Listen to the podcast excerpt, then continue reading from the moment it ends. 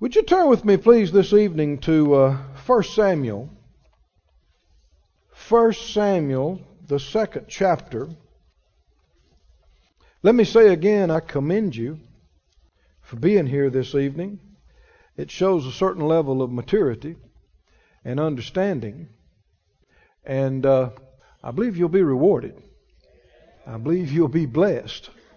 Whether you are believing you know, to increase, grow, and develop in your own marriage, or whether you're not yet married, but you're just feeding your spirit and your faith for when you do. That's wisdom, isn't it? To be feeding yourself and getting yourself ready. Marriage is uh, such an important thing, and it is under such attack in our day. The enemy is doing everything he can to destroy marriage and home. And there are. Uh, a lot of different philosophies nowadays and ideas, and people say, well, you know, it was real popular a few years ago, this saying, it takes a village to raise a child. And people have the idea that, uh, you know, one setup is as good as another, and really a marriage is not necessary for successful children and that kind of thing. But you can also see uh, the problems we have with children nowadays, and the problem we have with teenagers that are so confused and don't know what a, a man and a husband is supposed to be and don't know what a woman and a, a wife is supposed to be. And there's so much confusion and so much identity crisis and so much insecurity and instability, and it comes right back to this. God could have set us up in any number of ways, but this is what He chose. He made a man, and He made a woman from the man, and He put them together and he gave them children. How many think that anybody can improve on that? Or is that what you should just stay with? And you should uh, believe God to uh, conform to the highest ideal of that, which is Christ and the church. He is the head of the church. He's the head of the family. And we are all part of the bride. And there's going to be a wedding celebration and a wedding supper when all this thing is wrapped up. Anybody excited about it at all? And he could have used other types. He could have used other, you know, groupings or combinings, but this is what he chose. How many believe this, you know, a man and a woman, husband and wife, and children and family, that is God's ordained, God's chosen way? It's precious. It's important. It is the foundation of uh, civilization and, nations. You know, a church is no better than its marriages and families. A country is no better than its churches. I mean, the list goes on and on, and it comes right back to this. And you know, I've had a number of my friends said, you know, I wish you'd have a ministers' meeting, Brother Keith. If you did, we'd come. And I said, I have one in June called a marriage meeting. Ah, well, some way or another folk don't make the connection. But have you ever looked at the qualifications for the ministry? Have you ever looked them up? In First Timothy and Titus? You know what he talks about a lot more than how much scripture you can quote, or how much you prophesy, or how much you pray. You know what he talks about more than all that? Your marriage, and your kids, and your home, Right? And yet a lot of folk don't want to look at that. They don't want to think about that because they know they got trouble in that area. And they know they ain't doing so hot. And so they like to imagine that I can be, you know, super spirit man, super spirit woman with a disastrous marriage and family, but God knows my heart. Well, no, no, no. It doesn't get any more spiritual than having a wonderful marriage and wonderful kids and a wonderful home. That's just about as spiritual as it gets. If you can walk in love with your husband, you're spiritual. If you can walk in love with your wife every day and night, if you can be the example to your kids that you're supposed to be 24 7, that's spiritual. Anybody can put on their good clothes and comb their hair and come to church and pray loud in tongues for a few minutes and call that spiritual. Hmm? But how many know what I'm talking about? This is real spirituality. First of all, you're a good man. You're a good husband. You're a good father. You're a good woman. You're a good wife. You're a good mother. These things are what we should hold up as the ideal and the real spiritual man and woman. So that's what, you know, of all the things the Lord could have dealt with us to do as a church, you know, we have a meeting in October, the week of increase. And of course, we got a lot of folks excited about that. but the marriage meeting, uh, you know, not quite as many have been excited about it. And yet it's just as important. How many think that if your marriage is a disaster, that you're going to have the increase like you should? So, you know, notice we have the marriage meeting first in the year. and of all the things we could have had a meeting about, this is, I believe, is the direction of the Lord for us. And so, if that be the case, it must be high on His list of priorities. How many think it'd be high on the Lord's list of priorities? That husbands and wives love each other, treat each other right, treat the kids right, lead the proper example. How high is this on the Lord's list? Extremely high. And so that's what we're here for. I was reminded a year or two ago of uh, flight training. I'm a pilot and I go to school at least a couple of times a year to retrain. I know Brother Kenneth Copeland's a, a pilot and been flying for, I don't know what, 40 something years now. And uh, when Mom Hagin was still here, she overheard us talking about something. He's about to go to flight training. And she said, Well, uh, how long's he been a flying? And I said, Oh, near on 40 years now. She said, Well, when's he going to learn how to fly that thing? he keeps going back to school every year. Well, some things you just need to go over again. Hmm? And you need to go over the basics again and again and again until they're, you know, the military knows this, don't they? You need to drill things again and again because when the bullets start flying and the bombs start exploding, it's not time to try to find the manual. Where's the manual on that rocket launcher? You push the red button or the green button? You need to know. You need to be sure. And some things you may not use every day, but when you do need to use it, it is critical that you know how and you do it right immediately and you do it right the first time. And the Lord reminded me of that in talking about the marriage meeting. We don't need to try to figure out something new. The instructions in the Word. It doesn't change. But what we need to do is go back over these scriptures. You know, what did the Lord tell the husbands to do? What did the Lord tell the wives to do? Are we doing it? And how well are we doing it? And check up on ourselves. So you're to be commended. You're back here in marriage school. You know, I don't always want to go to flight school. but I need to, and when I get through with it, Phyllis wants me to go. For some reason, I don't know. She wants me to go. I did, you know, I don't always want to go. But when you go, you know, you have to get your books out and you have to get there and you have to sit in the classroom and you have to climb in that simulator and every day something goes wrong. I mean, the engines won't run and the thing catches on fire and it ices up and you gotta fall out of the sky at 7,000 foot a minute and then you take off and there's a big mountain ahead of you and the engine quits and, you know, who wants to do that? That don't sound like fun, does it? Yeah. But when you get through with it, you come out and get in the real plane and start it up, you feel confident. Because you've been through all kinds of stuff and you feel like whatever might happen, you're pretty much ready and then you add trusting the Lord to that and you're good to go. Well, how many understand what, why am I talking about that? Because marriage is that way, you know. I mean, you're, I'm flying from point A to B all the time, but uh, you're getting through the week from point A to B in your marriage, but, you know, there's some things can come up that can challenge your marriage. And there's some instruction in the Word. Are you doing it the way He told you to do it? How well are you doing it? And you might not always want to look at it, but if you will, and if you do, you can come out of here with questions answered. You can come out of here with direction. You can come out of here with problems solved. And you can come out of here built up and prepared if something comes up in the future.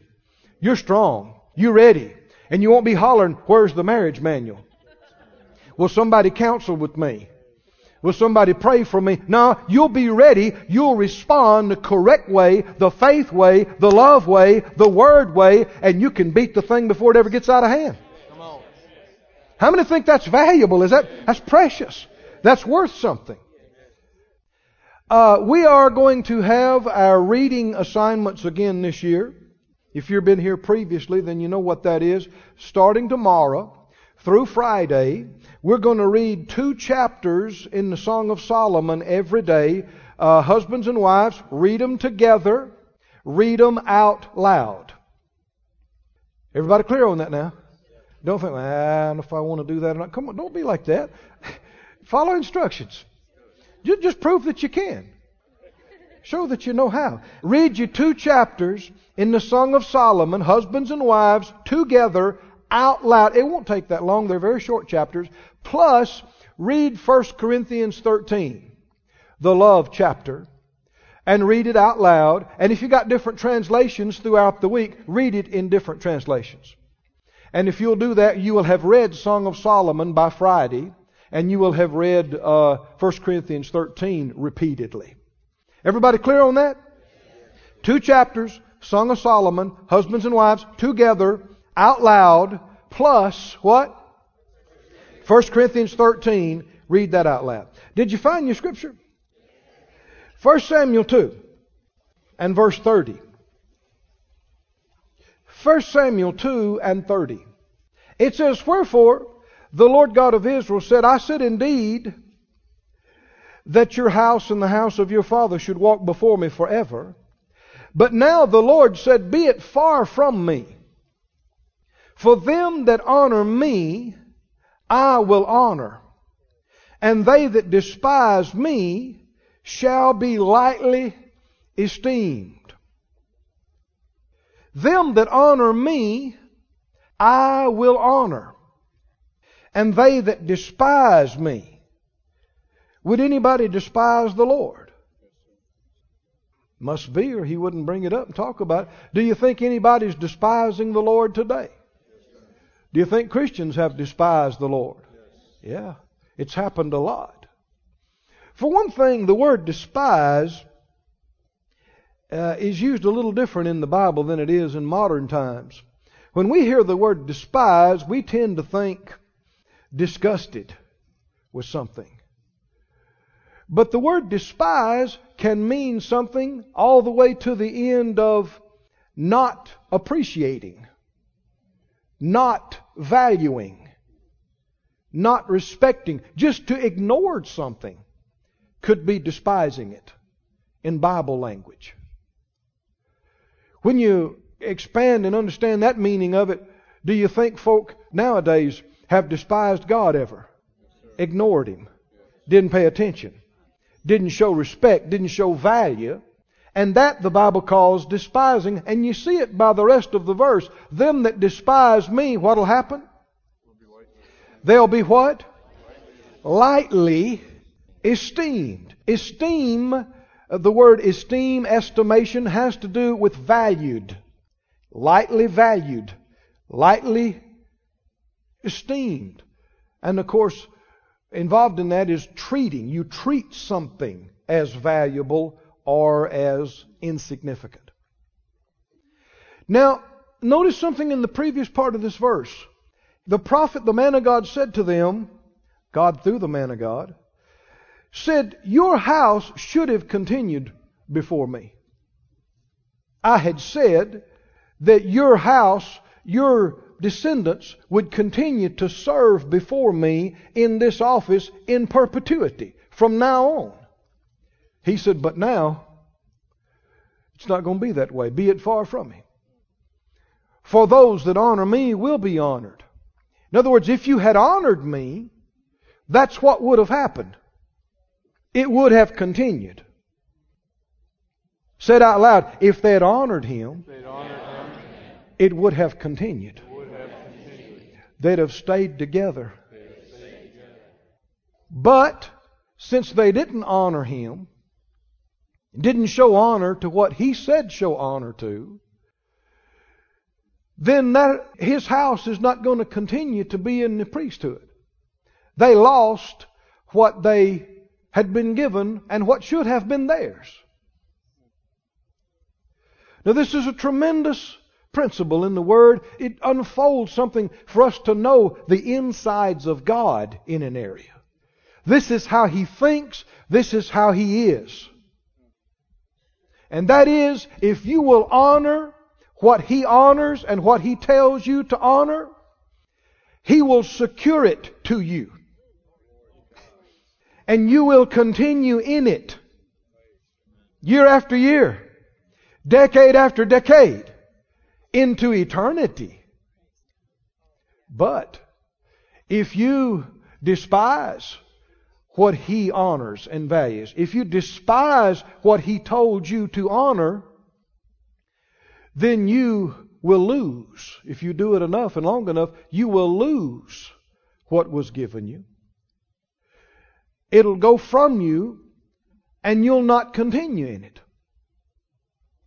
You know, we camped out on this here at the church for months a while back about honor, didn't we? And we read that verse again and again and again. And I believe it was at the direction of the Lord. And I know when I was a teenager, the Lord began to deal with me. I didn't even know what it was about. But at school, in junior high, I would read books. I was drawn to books about honor. Didn't even know what it was and why. But, you know, different cultures. Uh, Native American culture, Japanese culture, ancient, Asian culture, and different ones where honor was spoken about. And, so and so did this for honor, and so and so wouldn't do this because of honor, and honor and honor and honor. And then I began to get in the Word heavily uh, in my mid teens. And uh, the Lord led me to read the Old Testament. And I read about David and his mighty men. And I read about the prophets. And I didn't understand it then, but that same thing was coming through again and again and again. Honor. I see David's three mighty men break through enemy lines and get to a well and draw out some water and break back through the enemy lines and take it to David. And that just seems insane to other people. They think that's crazy. That's crazy. No, you don't understand God then. You don't understand honor. And then he wouldn't drink it. He holds it up and says, This water is too precious for me to drink. This is like the blood of my friends and my men. He said, I'm going to give it to God. And he poured it out. Somebody said, On the ground. Yeah, on the ground. He poured it out as an offering to the Lord. And yet, this is our God. This is our Father. This is how He thinks. This is how He is. And if you will honor Him, and included in honoring Him is honoring what He honors. Honoring what He tells you to honor. If you will do it, if I will do it, He will honor us. Oh, the ways He honors us are just many and in varied ways and areas. One way He honors you is by protecting you, sustaining you, providing for you, keeping you, not letting you go through some things that other people go through, not letting you be subjected to the humiliation or, or deprivation or, or some of the agonies that other people go through. There are so many ways that He can honor you. But He is able to and will be honoring us in accordance with how we honor Him and what He tells us. Now, with that in mind, go with me to Proverbs, please, the 18th chapter. You know, I think it's a tremendous thing. People get married from the very beginning that they honor God.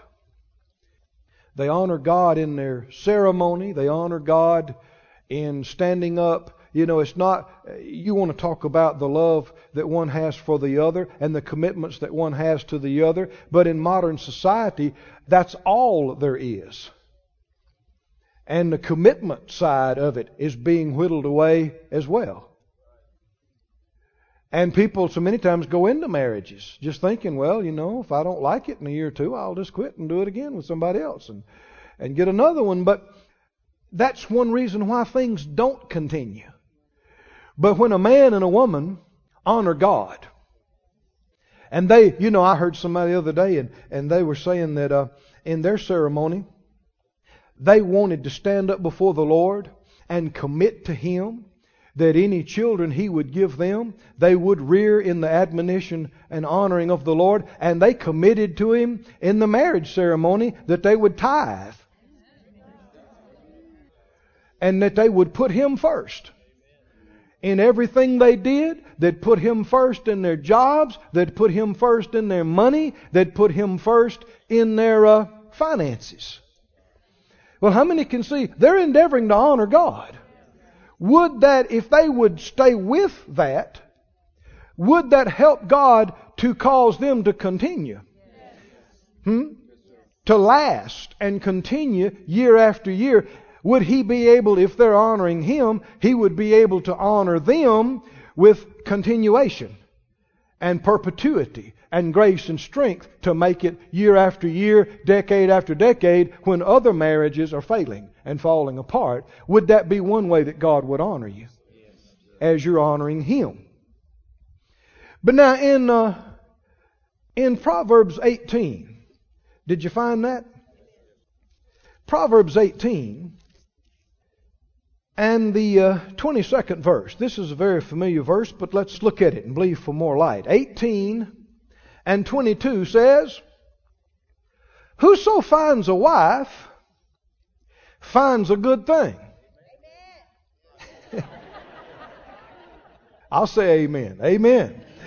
And obtains favor of the Lord.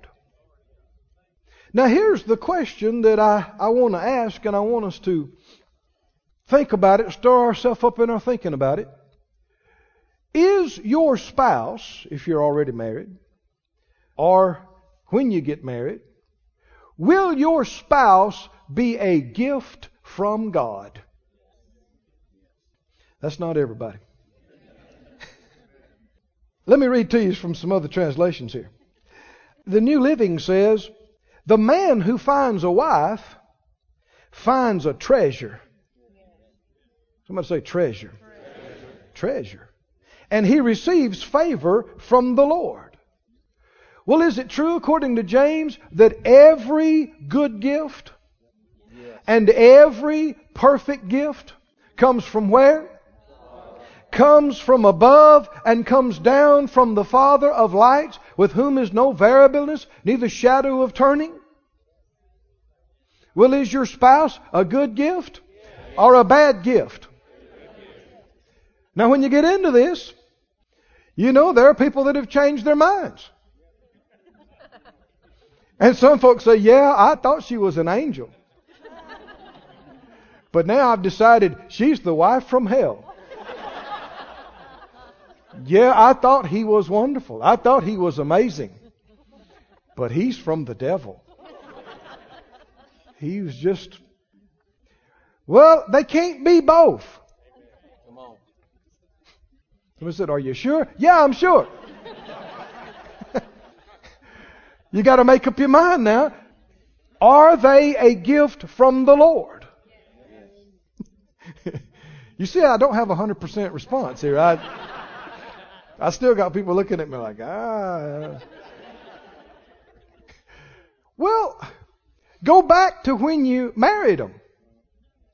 If we can take you back to the week before you married them, or the month before you married them, and we'd have asked you then, this person that's in your life that you're about to marry, is that a gift from God?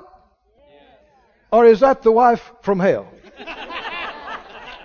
If you'd really believed that they were the husband from hell, then you wouldn't have married them. How can the husband from heaven change and become the husband from hell? People say, well, people change. people change, and I don't know, but I got one. And people can get to thinking, and it just happens all the time. Well, this one's a dud. This one's done. I need a new one. That's what I need. I just need to get rid of this one and get me another one. Well, unless you find out how the husband from heaven became the husband from hell, how do you know it's not going to happen again? You better find out. Everybody's got flesh. Everybody has things they're ignorant about, things they need to develop in, things they need to grow in. Everybody. You can't find a human being on the planet that doesn't have flesh. The thing is, when people are new to each other, they're seeing them through positive eyes. And they're emphasizing the good qualities and the good things.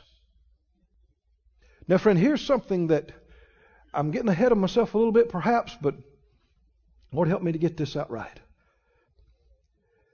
What people have not taken responsibility for is that what you do can draw out the good of a person or draw out the bad of a person. And they are the same person you married. They didn't just turn into somebody else in a week or two or a month or two. Either you didn't hear from the Lord and you didn't know who you're marrying. That's why you should take more than three days. You need to before you marry. You need to, you know, fellowship with them. And you need to see them when they're not at their best.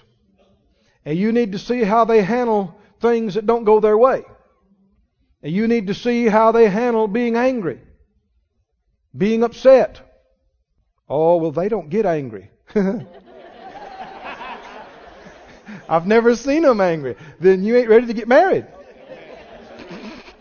You don't know them yet. they don't get upset. They're sanctified. you don't know them. You hadn't seen them yet. but I don't care who it is, if it's you or me, your spouse, there are things you can do that'll draw good out of them. Are there different things you can do that'll draw and pull on the worst elements in them. And people have not taken responsibility for their part in that. And it has to do with honoring or despising. I'm getting ahead of myself, but I'll just say it. Honoring reaches down deep in people and pulls out the noblest, godlike qualities. Oh, come on, are you with me tonight? The best, the highest that's in them, or that they can be. Despising, despising pulls on the basest feelings, pulls on the lowest elements, the most negative, the most fleshy, and carnal parts of them. And it works on everybody. Some can control themselves better than others, no matter what other people do. But it still pulls on you. Hmm, is that okay? Let's get back to this question. We're not ready. I'm not passing on until we answer that question. Is your spouse a gift from the Lord. Oh man, that's glory to God. We had a miracle right there. I mean, it was like this and then wow, boom. Glory to God. Listen to Proverbs 18:22 in the I think this is the complete English version. It says a man's greatest treasure is his wife. Yes. She is a gift from the Lord. Yes. She is a gift from the Lord. How many remember Proverbs, what is it, 31, talks about the virtuous woman? Her price is far above rubies. What's he talking about? He's talking about she is valuable. That is another definition of honoring. How do you honor someone? How do you honor God? We spent months talking about it here in church in the past. How do you honor God? How do you honor those the Lord tells you to honor? The word honor is also akin to the word respect. You'll find them connected. Let me give you definitions. One definition means to prize, to fix a high value on. Another one is to esteem the worth or excellence of a person, to regard highly, to think much of. The Keith Moore translation or definition, to treat as important. Does the Bible tell us to honor our spouse? Hmm? Does the Bible tell us as husbands to show honor to our wife?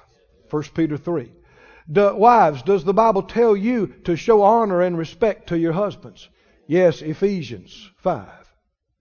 And other places. And it's not a suggestion. He didn't say try to. It's a command. It's worded without any qualifiers. He just tells you, do it. And this is one of those things like going to flight school. We need to be drilled on this. What are we supposed to do? Husbands, what are we supposed to do with our wives, among other things? Every day, every night, we are supposed to show them respect.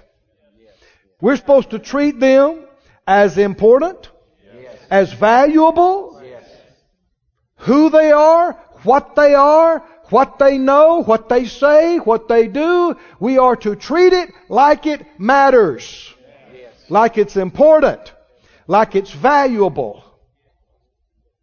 We're to treat them like they're important, like they're valuable. Wives, what about your husbands? Are you commanded the same thing? Are you supposed to treat your husband like he's important? Like what he is matters? Like what he says and does matters? Don't raise your hand now, but do you think most people are doing this? To the full extent, night and day, like they should be. No. We got room to grow. A lot of people got a lot of room to grow. And uh, you hear people say, well, I can't respect a man that acts like he acts. I can't respect a woman acts like she does. I'm sorry, but I can't. You couldn't either.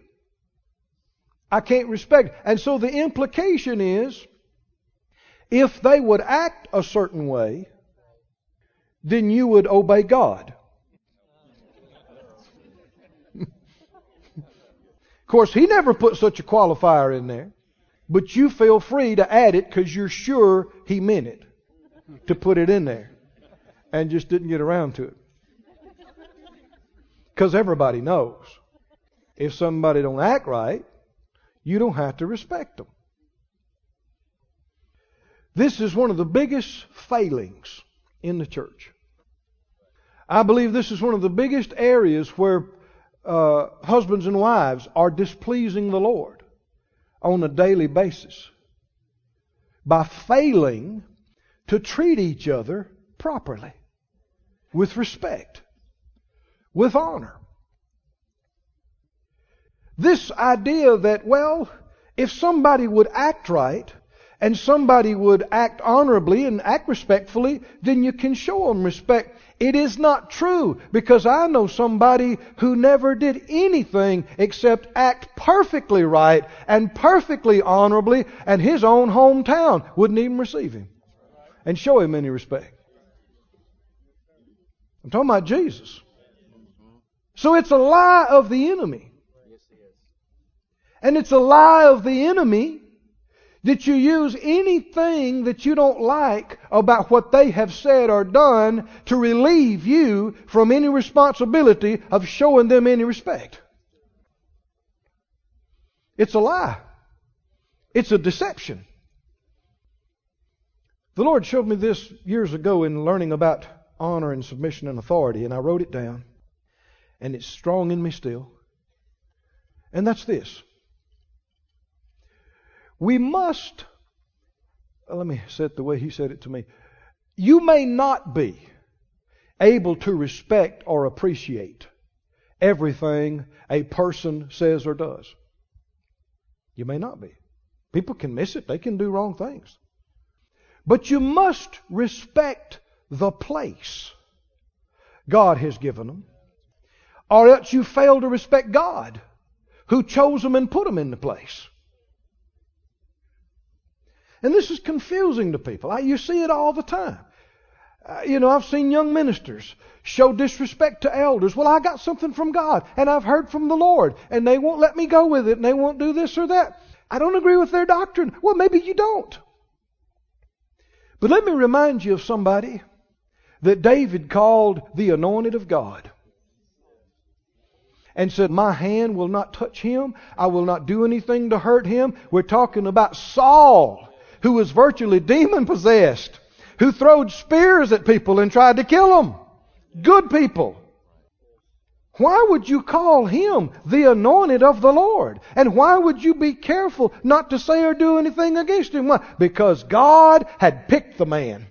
God had anointed the man. God put the man in that place and office. Now that doesn't mean everything the man said and did was right. But if you don't show honor to God's choice and God's placement, then you actually show dishonor to God Himself. Can you see this, friends? Say it out loud, ladies, married ladies. Say it out loud. My husband, is God's son. Men say this out loud. My wife is God's daughter. Is God's daughter. How should you treat God's daughter? How should you treat God's son? When, when God, the Father, the Almighty Creator of heaven and earth, is your father in law, you don't want to have trouble with your in laws. Do you? You don't want to.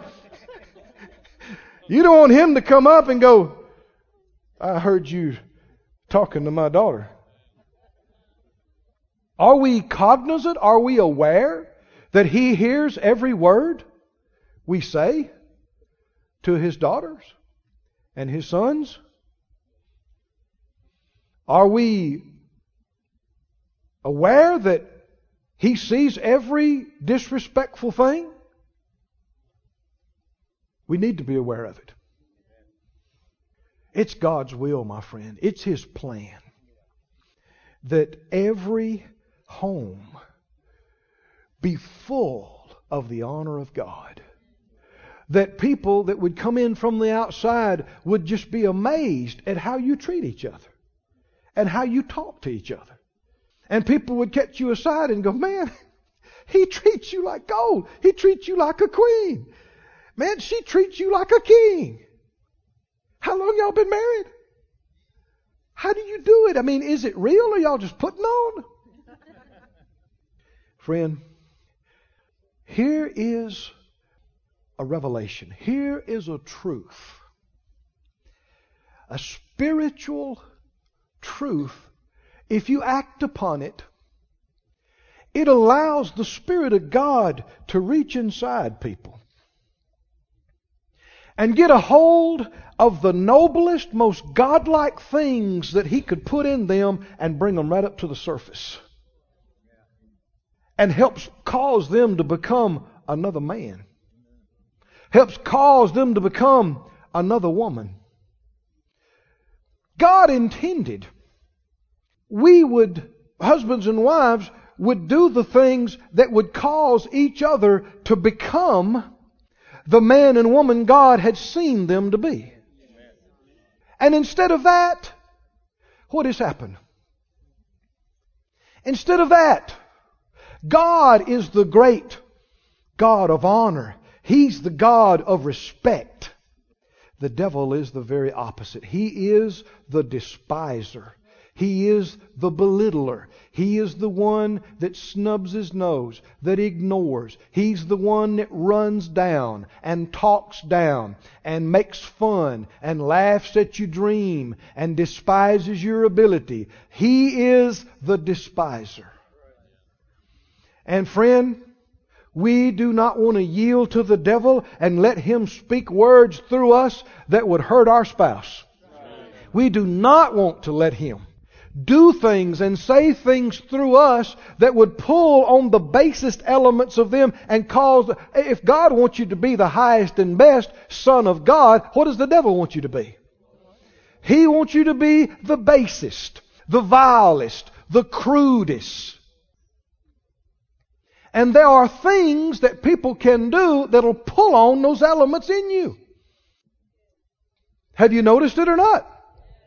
If somebody treats you with indifference, if they treat you like you don't matter, if they treat you like they got no use for you, like you're nothing, you never have been anything, you never will be anything, what does that pull on in you? Not good things. If you yield to it, you'll become bitter. Bitter. And that's what the scripture warns us about that through bitterness, a lot of people can be defiled. And you see it all the time. People say, well, my husband, my wife, they don't care about me. They care less what I got to say. They don't believe in me. And, and so they get all bitter and they let it fester inside them and they go talk to their girlfriends about it. And they go talk to their buddies at work about it. And, and they spread the bitterness around. And, and they get to thinking about how their spouse not treating them right either. And, and it gets to festering in them. And I mean, it can spread through a whole uh, family. It can spread through a whole church. Spread through a whole company. Bitterness. And the very story that that's coupled with is the story of Esau and how he did not appreciate what he had. Esau was the firstborn. Esau had the birthright. Esau had the blessing. Remember that? Now Jacob, he was a shifty character. He was tricky. He was slick. You had to watch him. But one thing about him, he knew what was important. And he knew that that birthright was something holy from God. And he knew he was the second born and it, he wasn't supposed to get it. But Esau didn't care about it, didn't value it, and he knew that. So someone that didn't value it had it. Somebody that valued it didn't have it. Esau came in one day. Jacob's got a big pot of stew on. He's hungry. Went hunting, but he didn't get anything. So he's really hungry. He said, Give me some of that pottage. He said, How much you pay me? Just the kind of brother you always wanted. he said, I don't know what you want. He said, How about how about your birthright? Send me your birthright. I'll give you all you want. And what should have Esau said? No. My birthright? There's nothing more holy I've got that I could ever have in this life than the blessing of God on my life, than the birthright from God. But no, what did he say? Ah, I'm about to starve to death. But what's good's this birthright going to do me? Sure, sure. You can have it. Is that a problem? We have not understood what a problem this is. How can someone be so blind as to not see how precious something God has given them is? Hmm? Happens every day. I said it happens every day. When Jesus came to his own hometown, he wanted to speak the word. He wanted to see healings. He wanted to see deliverances and miracles and signs and wonders like they'd seen at other places. And he couldn't. Mark 6 talks about it. He couldn't. Why? They said, This is Joseph and Mary's boy. We know him. Who's he? Saying he's anointed. He's just a carpenter's boy. He ain't no prophet. He ain't no fulfillment of Scripture. Standing up saying he's anointed. And they were offended at him. They judged him after the flesh.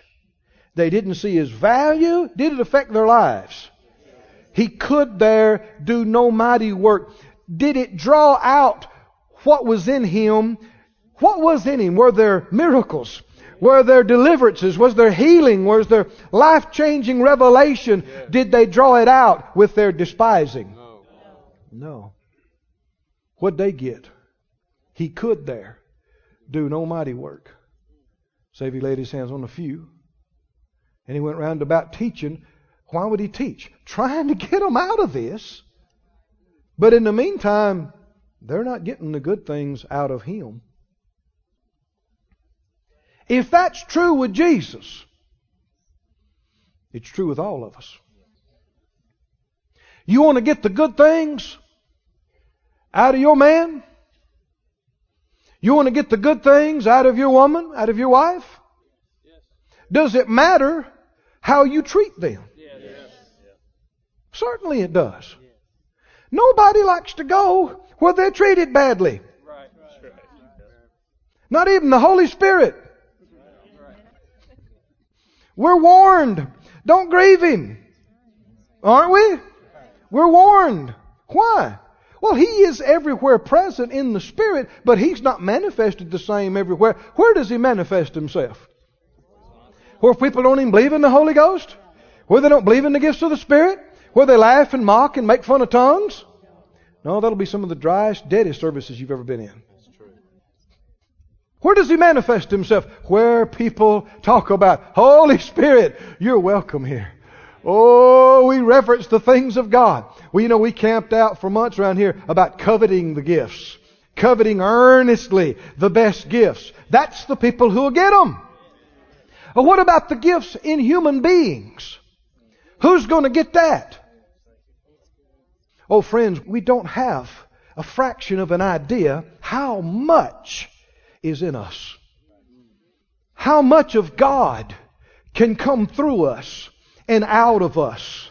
How much we can change from just being carnal and animalistic to being like Jesus. Is it possible that your spouse could become so much like Jesus that they're like a different man, like a different woman? Mrs. I, I need a different man. You can have one. In the same one you got. I need a different woman. I want a different woman. You can have a very different woman. Do you know how to call on what's in them? Deep calls unto deep, the scripture says. Do you know how to call on what's in them? I tell you what, one way it won't get called out is by making fun knocking down, belittling, ignoring. Unless they're quite spiritual and control themselves quite well, it'll draw some other things out bitterness, anger, resentment, offense, hurt. A lot of people know what they want but don't know how to get it, or are unwilling to do what it takes to get it. And this kind of thing, us failing, uh, you know, like I said, you're to be commended. You're here. There's a lot of our folks are not here.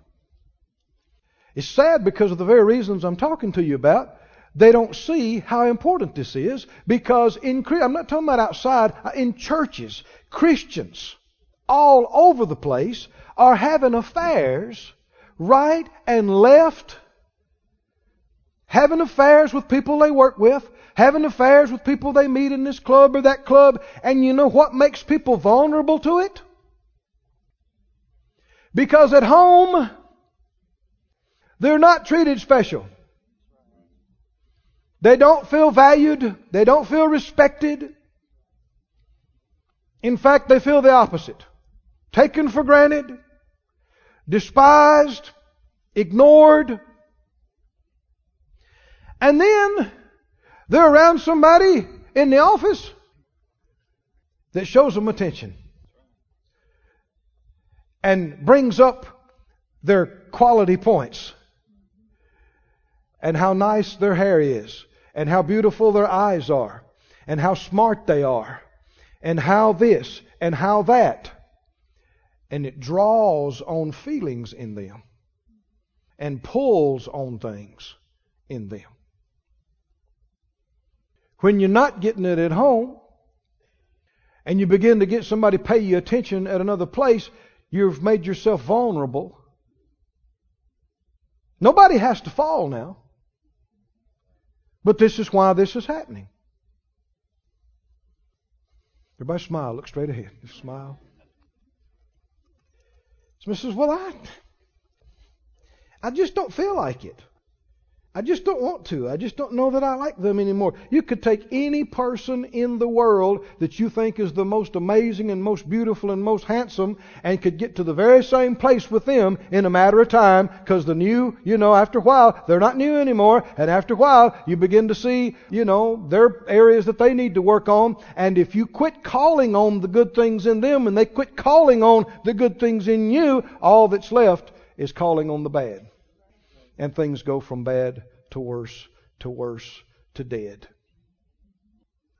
And yet all the world knows is we were so in love, we were so in love, it was so amazing, we were in love, and I don't know what happened. It died. And we don't know why. It's just love is that way. It's mysterious. I mean, boom, you fall in love and you don't even mean to. You just, wow. And then it's gone. And you wish it wasn't gone, but it's gone. And when it's gone, it's gone. This is ignorant. Ignorant. This is like people that don't know God at all. Don't even know what love is. Why? There was a time when you didn't even know that person. How did you get to the place where you thought about them night and day? You know, I think it's so funny sometimes around here with, you know, people getting married, we'll have them sit down before they get married and have them, you know, tell us some things you don't like about each other. Sometimes they'll look at each other moon eyed and go, I can't think of a thing.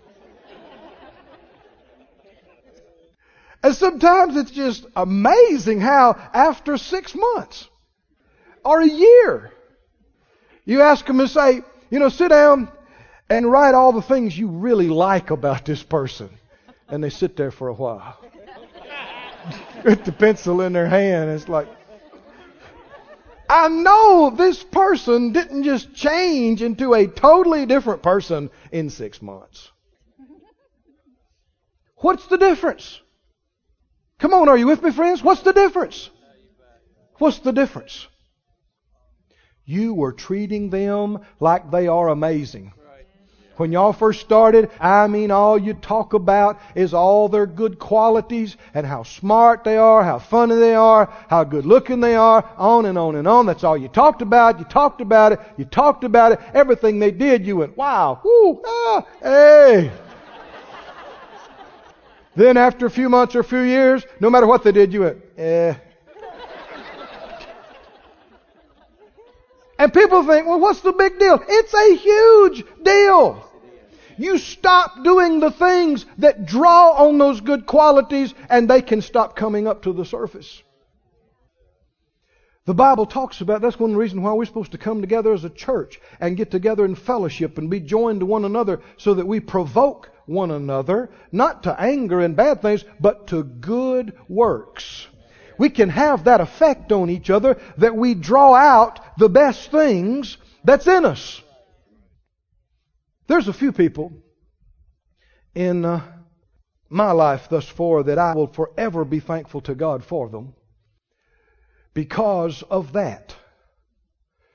Uh, Brother Hagin, who's in heaven, is one of them. He saw things in me I didn't see in me. He'd call on me and call on things in me to do things and minister in ways, and I'm like, huh? Can I do that? He said, yeah, you got it, do it. Okay. And people who see good things in you and treat you like that and call you that way, it causes you to rise up to it. Oh, come on, guys, are y'all with me? It causes you. And that will call, you know, when you stop right here, I'm telling you I appreciate him and I thank God for that, but I love him for that. Yes. Did the way he treat me affect the way I feel about him? Yes. Phyllis has been that to me as much and more as anybody. She believes in me. She respects me. If I start to say something, she acts like it matters. We've been married for 31 years, and she acts more that way now than she did 20 years ago. I wouldn't say it if it wasn't true.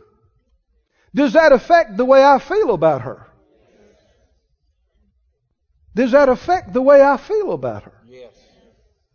Does how someone treat you draw on you to love them more or less? There are people, no matter how amazing you thought they might be, as you get to know them, they treat you badly. Feelings you thought you had for them, what happens? They begin to diminish. Feelings fluctuate, feelings change. Love is an act, not a feeling. Can the Lord help us in these areas? Can He show us? One thing to do, believe God to set a watch at the door of your lips. And people, we live in a world that heralds casualness. Oh, we're just casual. We're just, we're very casual around here. Oh, we're just, we're really casual. And a lot of times what that means is no respect. It's good to be comfortable. Comfortable is great. But what do you mean by that? A lot of times it means you just ignore people, you can treat them badly, you can brush them off, and hey, no big deal. We're just casual around here. We just say what we think. You know, ah, oh, you're an idiot. Sit down. Sit down. Shut up. You're stupid. You know, this kind of stuff should never, I don't care what you call it a joke, it should never come out of your mouth to your spouse, to your child. Yeah, but we grew up such and such, and that's just the way we are. We're just really expressive, and we, we fight some, but then we make them. It's not okay. It's ungodly. Be comfortable. Have fun. Express your joy. Express your love. Express your appreciation. Express your respect. What about my disgust? Shut up. Zip it.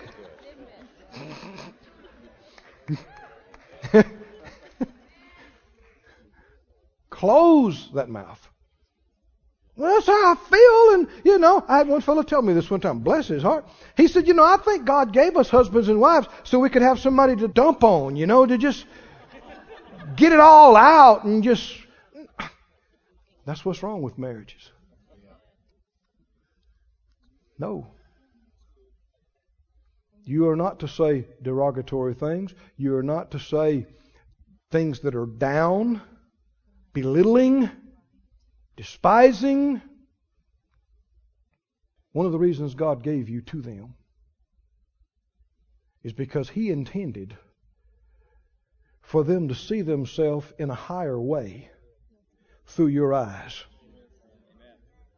Sometimes you don't see things in yourself that are good and godly and God given because you live with them every day and they just seem common to you and but through somebody else's eyes God can point out through them and they can say no no no that's outstanding that's from God can you hear that kind of thing too much huh can you be too encouraged? No. No. What does it do when you know somebody believes in you, when they speak well of you, when they call on those noble high things in you? It draws them up to the surface. It draws them up in you. It draws them up in your mind, in your awareness. It helps you to step out in them. It helps you to develop in them. And you can become, even if you weren't quite there, you can become what they're talking about, they're seeing. Somebody say respect. respect. Honor. Honor. Let's read it. So you'll be reminded that it's not my idea, it's not my words. Go to 1 Peter. Praise the Lord, praise the Lord. Glory to God. I believe the word is not returning void tonight. I believe it's getting in. I believe it's getting in all around the world over by the internet. I believe it's going to get in by downloads and by uh, CDs and DVDs. And so people that have been yelling and screaming at each other and calling each other names, it's going to stop. It's going to stop. There's no excuse for such things. No excuse. There's forgiveness. But no, no. We say good things over each other. 1 Peter 3, are you there? 1 Peter 3 and verse 7 says, Likewise, you husbands, dwell with them according to knowledge your wife, giving honor unto the wife. Read that out loud.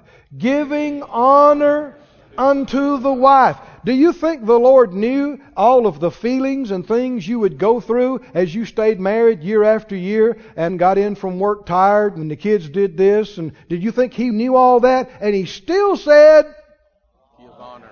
And He knew your wife and He knew what she could do and He knew some of the dumb things she could do and some of the unpleasant, unattractive things that she would do. And he still said, Give honor. What did he say? He didn't tell you to honor her if she always acted to certain standards. He said, honor her. Treat her as valuable. Treat her with respect. Let me read that to you from another translation. The uh, complete English says, treat her with honor. The easy to read says, you should show them respect. Show them respect. It's an act. You don't wait till you feel like it. You don't wait till you're overwhelmed with something to say. It's an act of obedience to the word. It's an act of your will. Respect. You know, actually paying attention to somebody when they're trying to tell you something. Hmm? Treating somebody's ideas as significant, worth listening to. Go to Ephesians, please. That's the men's side. He told a similar thing to the wife. Ephesians 5. Last verse, Ephesians 5:33. Nevertheless, let every one of you in particular so love his wife even as himself. And the wife see, one translation says, see to it that she reverence her husband. The NIV says the wife must respect her husband. The Living Bible says the wife must see to it that she deeply respects her husband, obeying, praising, and honoring him. You know, there's such an attack on husbands as head of families in the world. Have you ever seen so many commercials where the husbands and fathers are portrayed as the most ignorant, dumbest. It's not funny. It's an attack. And what people are watching programs, they're watching sitcoms, they're watching movies, and they're watching things, and they're seeing people treat each other like dirt. Aren't they? And the idea of the enemy is to convince you and me this is normal. This is okay.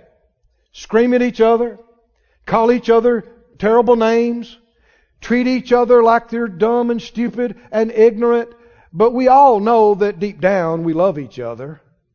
So it all makes it okay. No, no, that's how you destroy your relationships. That's how you draw out the most base and vile things out of each other. And that's how you nurture roots of bitterness. And that's how you don't draw out the finer things. And that's one of the big reasons why we've got people divorcing and splitting all over the place and affairs all over the place. And people going from one to one to the other. Why? Because everybody wants to be appreciated. Don't they? Everybody wants to be treated with respect. Everybody. I know the Lord began to deal with me about this years ago, and I began to try to practice it a little more. I know I went to a car dealership. This was 20 years ago, and I was picking up my car. It was a madhouse in there. I mean, people were everywhere, and they were the guys that were working there with the blue uniforms on. They were tired and and dirty and hot and greasy and, and everybody's demanding and wanting their car and wanting to be done and wanting to get out of there. And I finally found the guy and I looked at him and looked down and saw his, his name on his thing. And uh, I said, Mr. Carl, or whatever his name was. Mr. Carl, I said, I see you're real busy. When I said Mr. Carl, he stopped and looked at me in the eye. And I realized it may be a while since he's been called Mr. And because there were a lot of guys in there, it was a nicer car uh, dealership. A lot of guys in there with ties and stuff on, and they're treating these people like they were second class citizens, like they existed to serve me. Nobody responds well to that. I don't care how much scripture you can quote, how much you talk in tongues. Nobody, when somebody treats you and looks down to you and talks down to you, nobody does that make you want to rise up and be holy. you can do it in spite of it, but you'll have to overcome some feelings.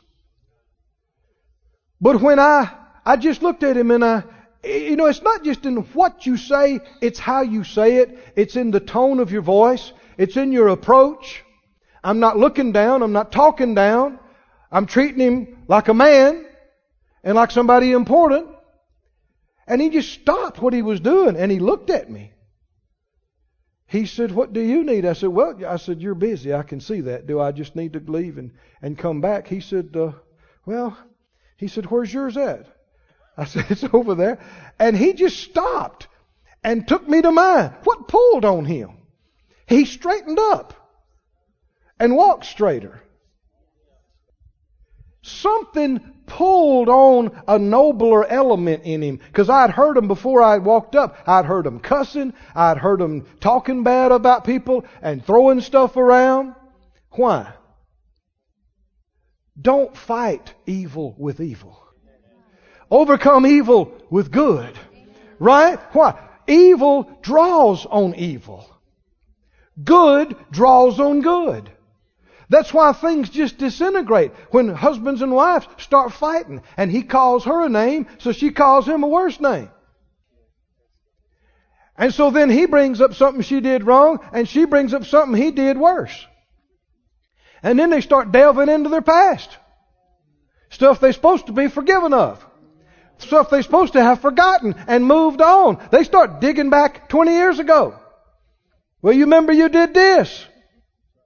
What is the effort? The effort is to make them feel like a heel. Make them feel low. Friend, that's devilish. That's the devil. Make them feel, show them how ignorant they are, show them what a failure they are, show them Friend, that's the devil's work. That's the devil's ministry. A spiritual man, a spiritual woman, would control themselves. They'd control their temper. They'd control their feelings. And say, Lord, show me what to say. And if you don't know what to say, well, just be quiet for a while. Do something else. Find what to say. I know my granddad. Your parents ever tell you if you can't say anything good about somebody, don't say anything at all. Y'all, y'all parents like mine. Well, my granddad one time was telling me about this. He's telling me a story about this. and he said there was a guy in the community, was the meanest guy in three counties. I mean, this was a sorry rascal. He broke every law. he did every immoral, illegal, terrible thing that you could think of and then made some up. Bad guy. Low down, low life guy. And uh, he died. Or was killed. I don't remember what it was. And uh, not too many people came to his funeral. But there were two or three that were standing by in the corner. One of them was saying, Well, I knew, you know, I knew he had it coming. And nobody was saying anything good. They were talking about, I don't know how he lived this long. And, and this, uh, and one guy came by, and he was known in the community that he never said anything bad about anybody. And so when he walked up to the casket and looked over, people were wondering, what's he going to say about this guy? Because, I mean, he's as bad as they come. Said the fellow stood there for a little while. And finally looked over and said, You know, I think that fellow's the best whistler I ever heard in my life. he could flat whistle. And then just left. well, you know, anybody can state the obvious and the obvious problems and talk about what's wrong and what you didn't do right and what you don't know and where you come short. The devil is the accuser of the brethren. But it takes faith, particularly in some cases, to look past the rough exterior, to look past all the weeds, to look past some of the garbage and see the diamond and see the pearls. Come on now. See the gold. See the silver. Somebody's in a puddle in the floor and, and crying and wanting to give up and wanting to quit. And, and there's a lot of bad stuff to talk about. But what good is that going to do anybody? And, but you look by the Lord's Spirit and you see something and you can show them, say, well, okay, okay, but we've all made mistakes. Look at this, though. Look at this. And help them to see it. It'll draw on strength reservoirs in them they didn't even know they had. It'll draw on wisdom. It'll draw on grace. Friend, this works for our children. This works with our grandchildren. It works with everybody. We live in a vile, crude world, don't we? A cussing, base, name calling, defiling, belittling, despising world. We're in the world, but we're not of it. This is not us. Come on, help me out. Now, we're the light of the world. We're the salt. We're supposed to be beacons in a base, vile, cruel, crude, cussing world. We're to be those that know how to speak highly and nobly and compliment and build up and call on and draw out. And friend, if you'll do that for your husband, if you'll do that for your wife, if you'll do that for your child and your grandchild, they will love you forever. They will love you. It will pull on feelings they didn't even know they had for you. It'll cause them to want to be faithful to you. It'll cause them to want to go with you to the ends of the earth. Because there are not people everywhere that really believe in you. And when they do, you know it. Stand on your feet, everybody.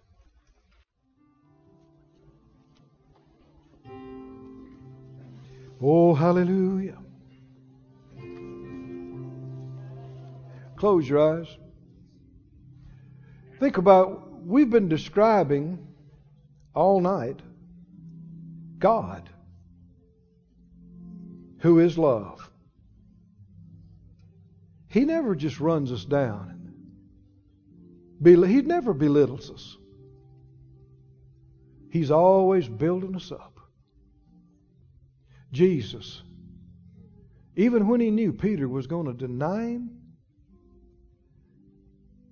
speak curses and say he never knew him, even knowing that, he looked at him, he said, Peter, I've prayed for you, boy. And when you're converted, He's saying, You're going to come through it. You're going to come to your senses. You're going to repent. I know you love me in your heart. You're going to get it right. When you're converted, you're going to be so strong. I want you to help the other boys. He is the highest of the edifiers. Love edifies. Love builds up. Hallelujah. I want us to do two things right now. Just keep your eyes closed.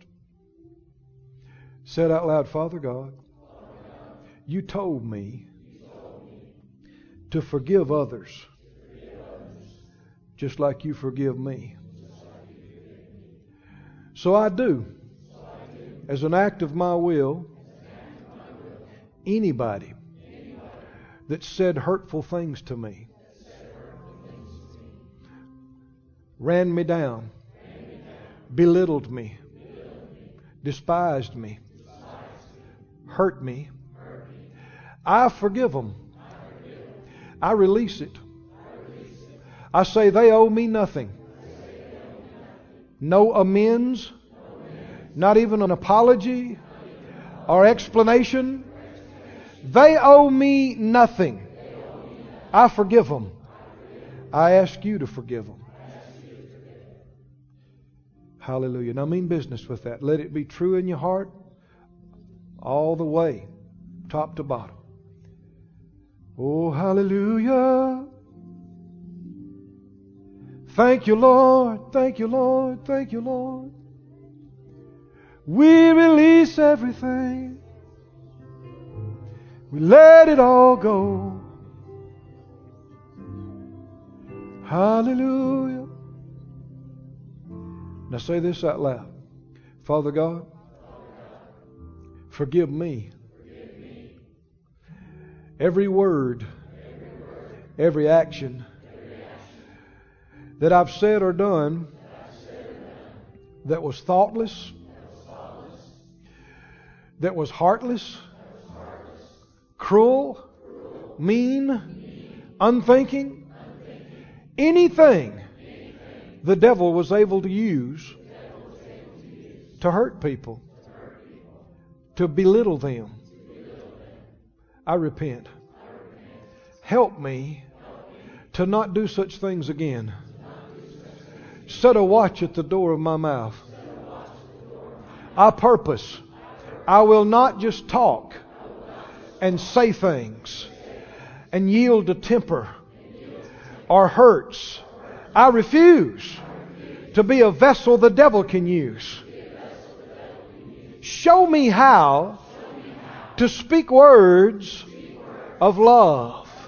Help me to see others, especially my family, especially my spouse, to see them the way you see them, to see in them the precious things the holy things that you've put there, things they may not have seen themselves. They may not have acknowledged themselves. Help me to see them.